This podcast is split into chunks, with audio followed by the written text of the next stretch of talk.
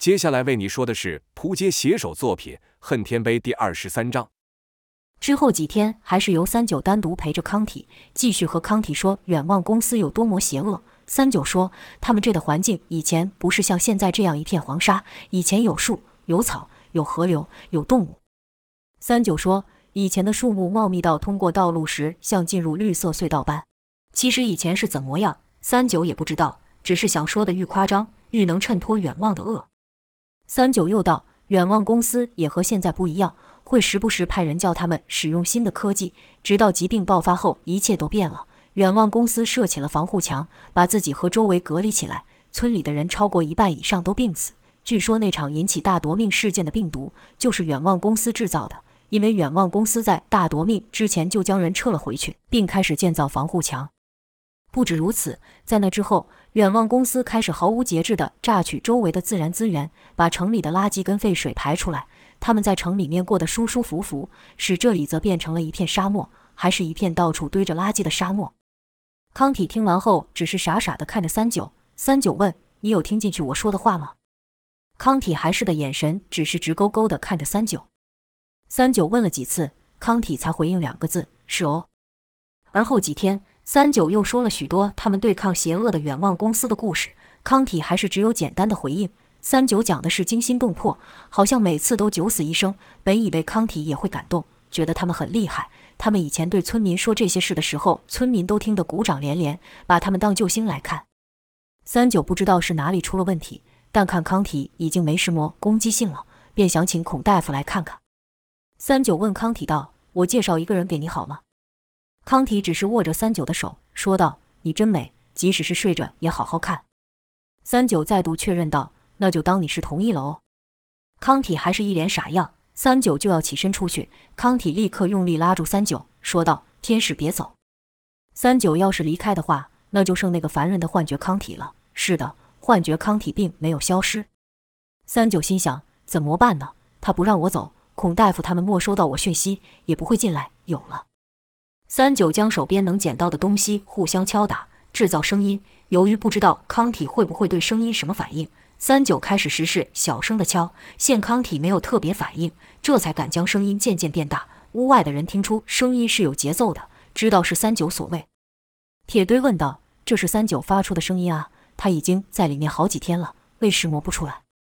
孔大夫道，那必有原因，我先去看看。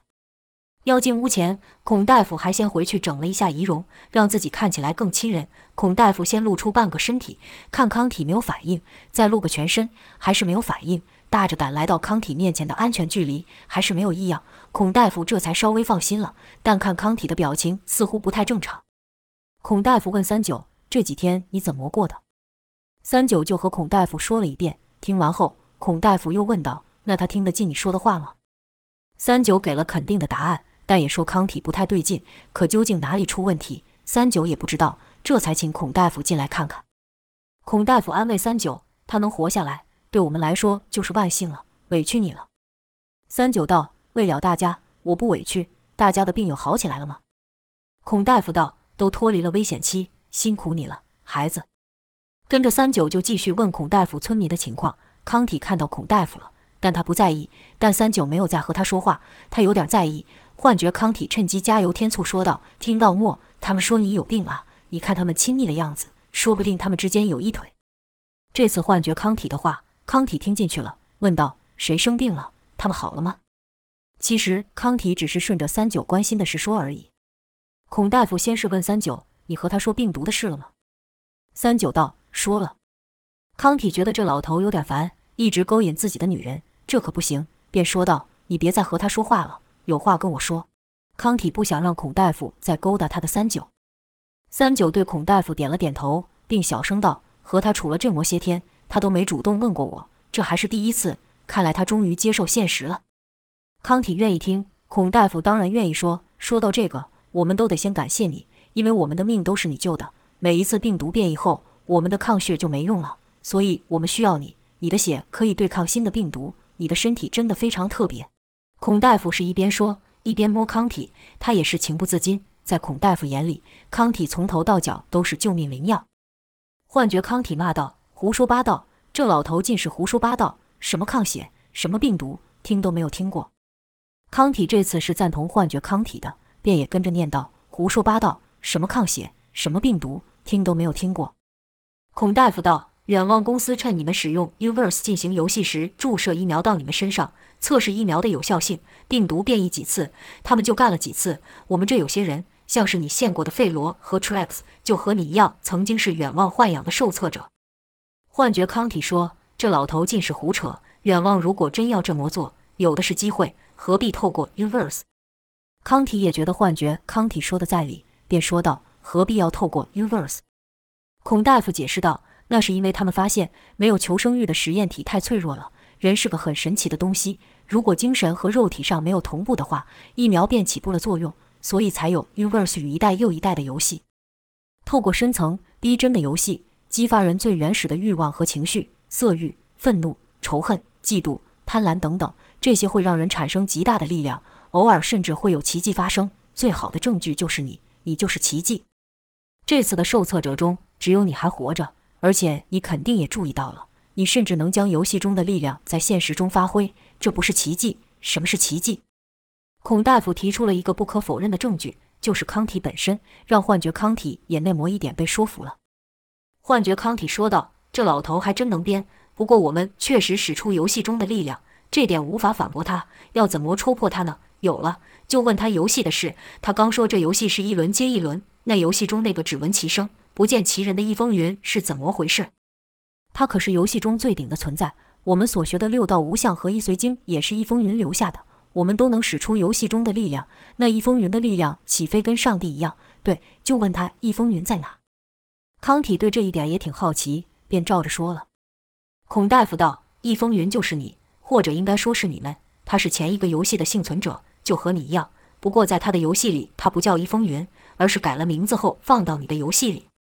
这次康体不等幻觉康体说话了，毕竟整个天上杯几乎都环绕在一风云展开，便主动发问：真有这个人，他还活着？孔大夫道：这我就不清楚了，除了你之外，我们抢救过的受测者都莫能存活，或许他在远望里还活着。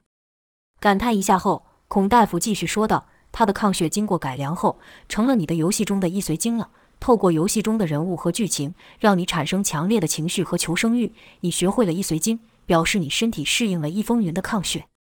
可是只这样是不够的，因为病毒变异了，所以上一代的抗血不再有效，六道无相就是新的病毒，这也就是为什么你在游戏里会反复在身负一随经的王延凤和修炼六道无相的易香龙两个角色切换的原因，因为那正是疫苗对抗病毒的反复过程，抗血必须要能战胜病毒才有效，所以最后星辰子才要让王延凤去杀易香龙。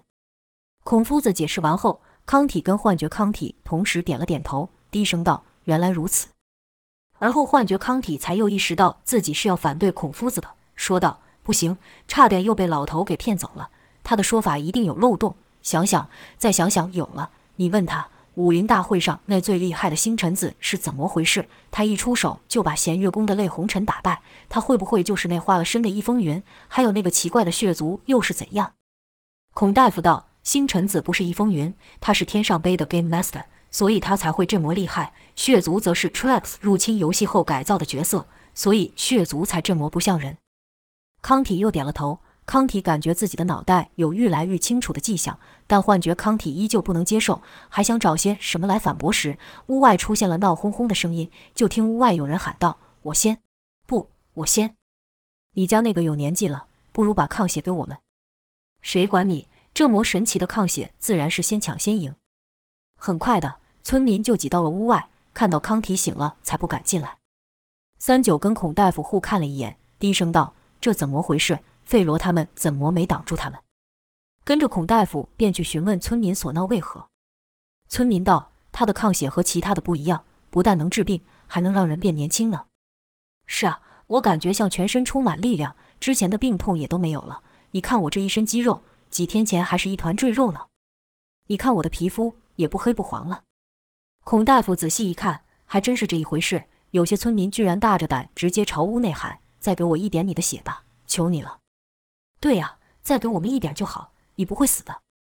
孔大夫喝止村民不要打扰康体，他可是全村的希望，但在人的欲望面前，希望算什么？村民开始往内挤，可进屋后发现康体不见了，三九也消失了。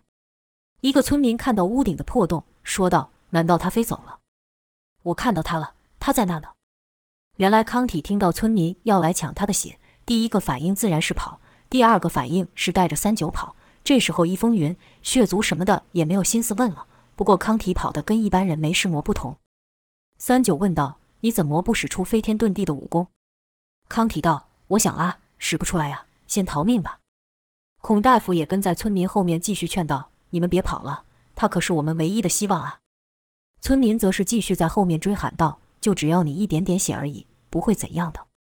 三九，你别想独占他。三九，给我停下。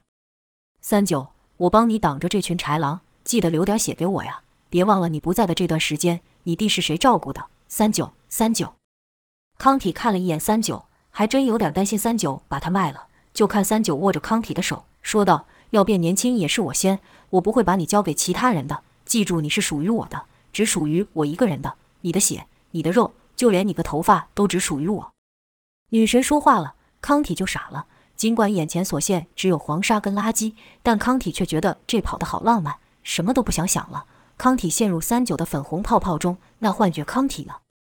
任何男人听到三九说的话都无法招架，幻觉康体虽然没有实体，但依旧无法招架，就看幻觉康体也和本体般露出痴呆样，喃喃道：“有女如此，夫复何求？”却说费罗等人怎么不在屋外，因为他们收到了一个比康体这唯一活着的受测者更重要的讯息，来自他们的敌人远望公司的首席工程师怪谢克的讯息。费罗、铁堆、Traps 赶到一个岩洞下等待，这区域上面的风沙吹得特别猛烈，洞内则是连空气都很焚热，上下温差高达数十度，待不到1分钟，几人已经满头大汗。但这里有一个好处，就是任何的电子设备都会失效，原因是什么他们也不知道。没有多久，一台没有标志的飞行器到了，怪谢克从内走出，而且只有怪谢克一人。双方一见面，怪谢克先问道：“如何？这次的受测者和之前的都不一样对吧？有几个活的？”这是怪谢克最关心的事。费罗没回应怪谢克的话，冲上前一把揪住怪谢克，说道：“防护墙是怎么一回事？我们差一点就全被你害死了，你是不是想阴我们？”怪谢克也莫客气，抓住费罗的手，就看两人两手青筋爆出，而后居然将膀大腰粗的费罗手给硬掰开了。怪谢克的力量居然完全不输费罗。怪谢克道：“别傻了，你现在不是好好的在我面前吗？你还有你和你还能活着都该感谢我。”怪谢克说这话时，眼神飘向了铁堆和 Trax。 面对怪谢克嚣张的态度，铁堆也忍不下去了，他可没有费罗的自制力，骂道：“你这该死的家伙，卖命的可是我们，死的人也是我们的同伴，你知不知道这次行动我们又死了多少人？你在乎吗？”铁堆边骂边朝怪谢克冲去，怪谢克哼了一声，跟着便直接把费罗朝铁堆丢去，砰的一声闷响，铁堆就像抬刚起步就被人顶起来的汽车一样，是硬生生止步。这时 Trax 说道：“是出了什么问题？” Trax 知道怪谢克的本事，他之所以能入侵远望公司，进入天上杯，全是靠怪谢克的协助。不止如此，入侵行动中的器具、抑制受测者的药物，甚至是孔大夫用来取血的工具，也是怪谢克提供的。所以面对怪谢克时， Trax 的态度和平常完全不同。Trax 知道眼前这人可不是开玩笑的对象。怪谢克道：“没石魔，不过是一个工程师发现了异状，想修复，被我阻止了。”跟着怪谢克又问道：“有活的没有？” Trax 道：“只有一个。”怪谢克紧接着问道：“这次的和之前的完全不一样对吧？”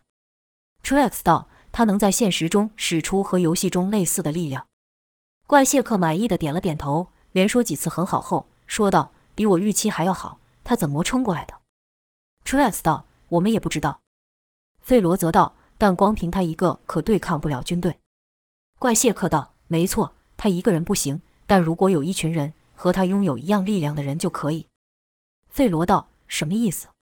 怪谢克道：“本来我的计划让你们参加下次的游戏，完全复制受测者的经历，有了心血的你们也能和受测者一样有新的力量，没有想到居然活下来了一个，真是太好了。”铁堆道：“让我们加入你那变态游戏，你是想让我们死吧？你不会忘记了救出来的那些受测者是怎么死的吧？是因为你干的好事同步化死的，而且你是笨蛋吗？忘记我们刚才和你说，那家伙是唯一撑下来的受测者吗？也不知道他能撑多久，说不定他明天就崩溃了，说不定在我们说话的时候他已经崩溃了。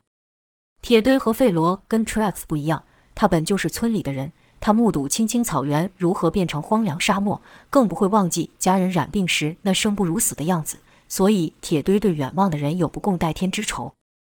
费罗和 Traps 则是怪谢克一手安排逃出去的反抗者，当时费罗和 Traps 的同步化一直都没达到标准，本来是准备要被摧毁的受测者，怪谢克则认为这两人日后或许对自己有用，便将他们送了出去，也顺手消除了他们的资料。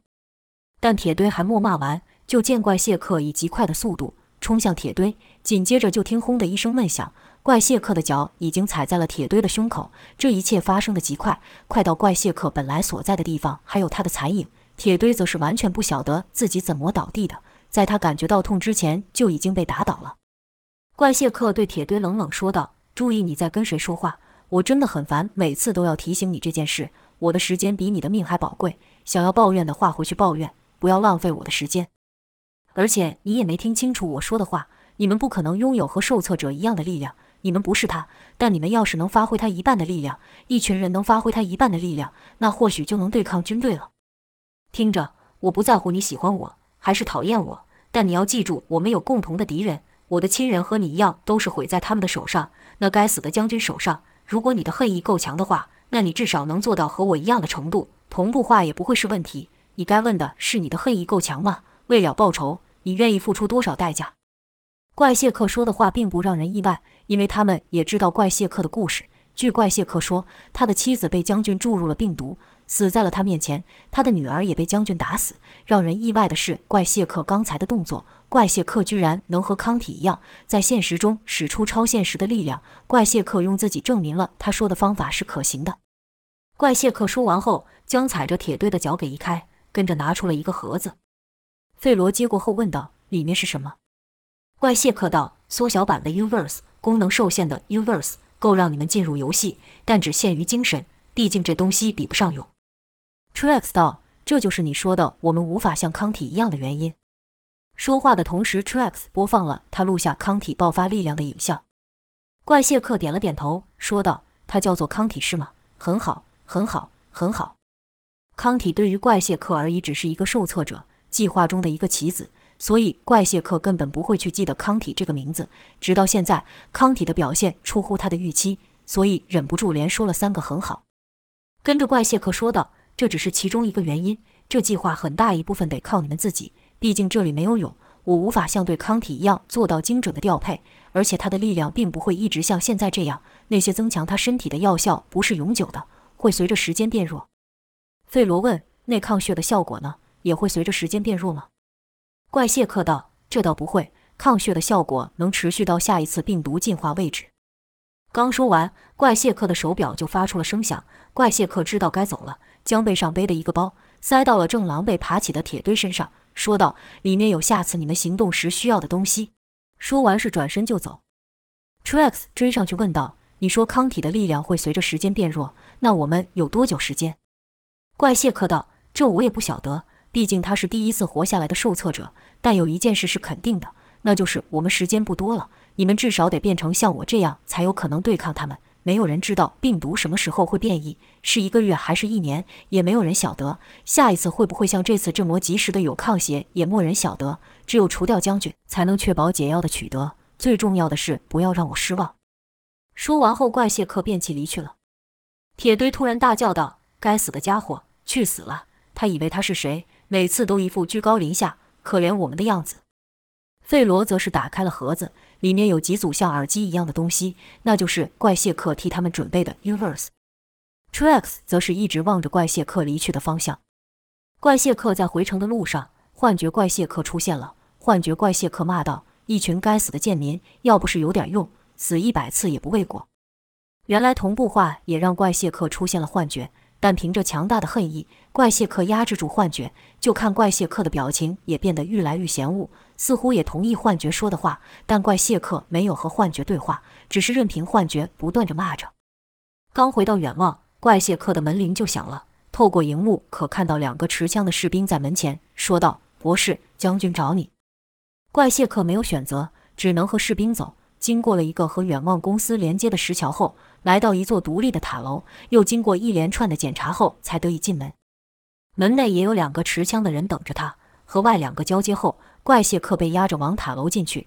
塔楼的外面是用坚硬的大石堆砌成的碉堡，里面则是科技和原始的混合，有山林造景，有池塘，有动植物园等等，尽是不实用的东西。70%的能量就是被浪费在这些无用途地方。来到一个有3道门前城墙，士兵就停下了。这3个门中间的最大，那是将军走的，其余2门才是给其他人走的。怪谢克知道规矩，自动走到旁门。士兵推了门，拿枪示意怪谢克自己进去。门后是一条长廊，廊的两侧那恒温恒湿、自动掉光的透明框内挂着价值连城的名画。廊的尽头还有一道门。怪谢克知道这门后就是会议桌，推开门就会看到将军。怪谢克在想，莫非他们发现了我去外面？不可能，我调换了影像，他们不会发现的。那叫我来是为什么？怪谢克吸了口气，强作镇定，推开门。出乎意料的是，没有将军，只有一个持枪的士兵。怪谢克问：“将军呢？”士兵莫说话。怪谢克就这样站着，等着，直站到腿酸了也没有吭声，连扶墙都不敢。直到士兵的耳机收到指示，说道：“将军有事，不来了，你可以回去了。”堂堂远望公司的首席工程师就让前等了几小时，连个面都没见到就被叫回去。怪谢克敢怒吗？不敢，人家手里有枪，他得忍，他必须忍。他也想明白了，知道将军此举是在试探他，试探他有没有乖乖的当他们的狗。怪谢克必须装得像狗。他识相的转身要原路走回，那本来都没动作的持枪士兵这时却跟在他身后，这让怪谢克更肯定将军正在看着他的一举一动。当怪谢克再度要走出长廊时，他看到了刚才进来时没有的东西，是一幅画，一幅一家3口的画。画中是年轻的怪谢克与他妻女，这画本来是摆在他房里的。一见这画，怪谢克镇定不了了，记忆像潮水一样涌现。他想起了那不断折磨着他的记忆。怪谢克跪在将军面前，哀求他放过他的妻子，并不断说道：“解药有效，它有效。”将军道：“那我身上这些脓包是怎么回事？你的意思是，你的解药对其他人有效，对我无效？那我要这解药何用？”怪谢克道：“不，对解药对您也有效，这我可以保证。一定是将军您的免疫系统太强大了，对解药产生了反应。给我几天时间，我一定能解决你的问题。”将军道：“那我这几天的痛苦就这样算了？”博士，你做错事了，知道吗？怪谢克发抖地跪在地上，说道：“我知道。拜托，再给我一次机会，只要3天，不，只要1天，我就能治好你。”将军没有理会怪谢克的话，继续说道：“做错事就得付出代价，这点道理你应该知道吧？不过你确实是个人才，这次我就饶过你。”怪谢克赶忙道谢，可将军却又说道：“只好让你妻子代你承担这次错误的代价。”说完，将军就将混了毒药的病毒打进了怪谢克妻子的身上。怪谢克喊道：“不！”亲眼看着妻子两眼上吊，口吐白沫，全身肌肉蜷缩，颤抖地倒在他面前。妻子用尽最后的力气朝怪谢克伸出手，怪谢克也想上前碰触妻子，但他做不到。2个士兵将他死死地按住，怪谢克只能撕心裂肺地喊道：“不要啊！”将军道：“我要这身脓包在半天内消除，好好珍惜你这次机会，别再犯错了。”说完转身就走。怪谢克的女儿则被一士兵强拖着跟在将军身后。怪谢克从那日之后就没有看过他女儿。